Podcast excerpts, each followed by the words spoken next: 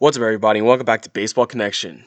So today I'm gonna do a interesting story that some people may not have heard of or be too familiar with. They may have heard of it, but they don't really know the details. So I want to cover the details of the pine tar incident.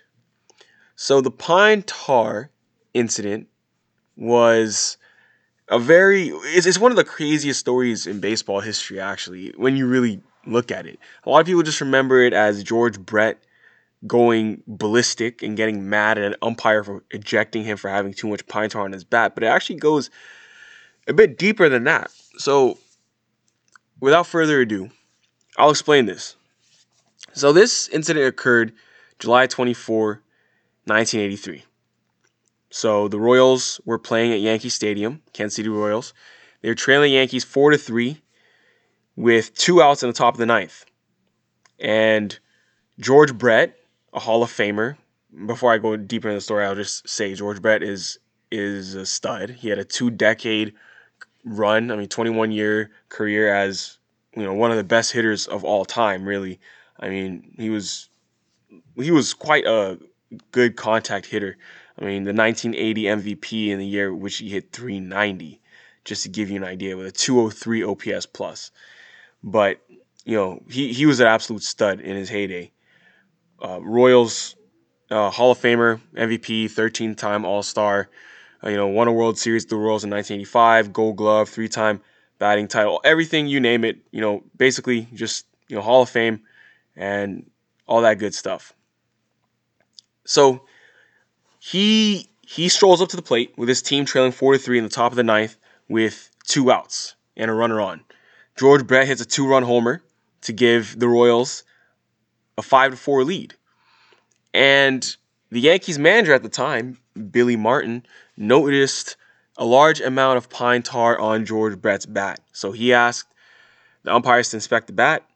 And the rule was that you could not have any more than 17 or, or no, I'm sorry. You could have any more than 18 inches of pine tar on your bat. And if, if you look at the video, famously, you'll see Tim McClelland the home plate umpire, he lays his bat across home plate, which is 17 inches, and he notices that the pine tar extends more than an inch past that. So he calls George Brett out. He points out and says, "You're out. You know that the home run is, you know, it doesn't count. It's nullified, and you are out." And uh, when, once that happens, there's video of George Brett just storming out of the dugout and just going absolutely ballistic. And he wants to fight Tim McClelland. By the way, Tim McClelland had been umpiring, you know, from that time, like from the early 80s up through 2013. So, you know, relatively recently, up to relatively recently was he was, you know, umpiring major league games. You know, he's he was known for having a pretty small but consistent strike zone. And um, yeah, I mean that's just fun fact. But so as I was saying, George Brett just you know storms out and he he's called out essentially, and the Royals get the home run taken away from them, and yeah, so the the Yankees ended up winning this game four to three. You know, because obviously that was the third out of the inning, and that's that just gives the Yankees the win.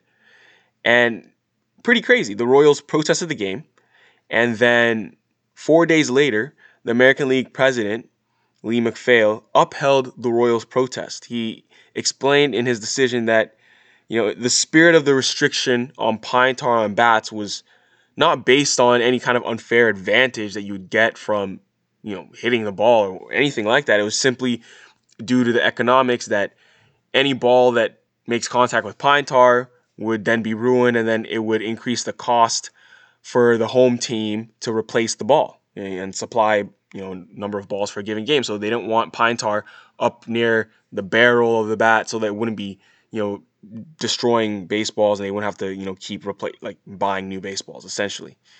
So they're saying that was the spirit of the rule. So basically, they were able to resume this game. So what happened was that uh, they restored George Brett's home run but they resumed the game with two outs on top of the ninth, as if you know the home run just occurred. but the ejection, but ejection stood because Brett was ejected for arguing with the umpires.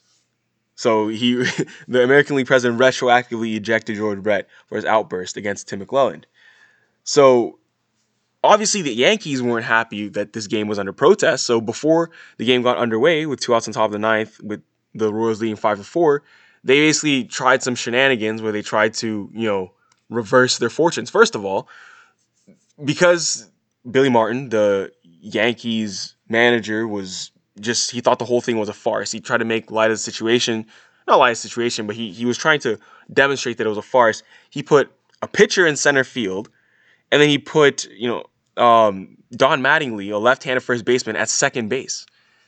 And then right before the Yankees threw the first pitch of you know the resumption game, they stepped off the mound and threw to first base and tried to claim that George Brett never touched the base when he was rounding first base. They tried to claim claim that because their their argument was that the umpires that were umpiring that resumption game never umpired the original game, so how would they be able to see it?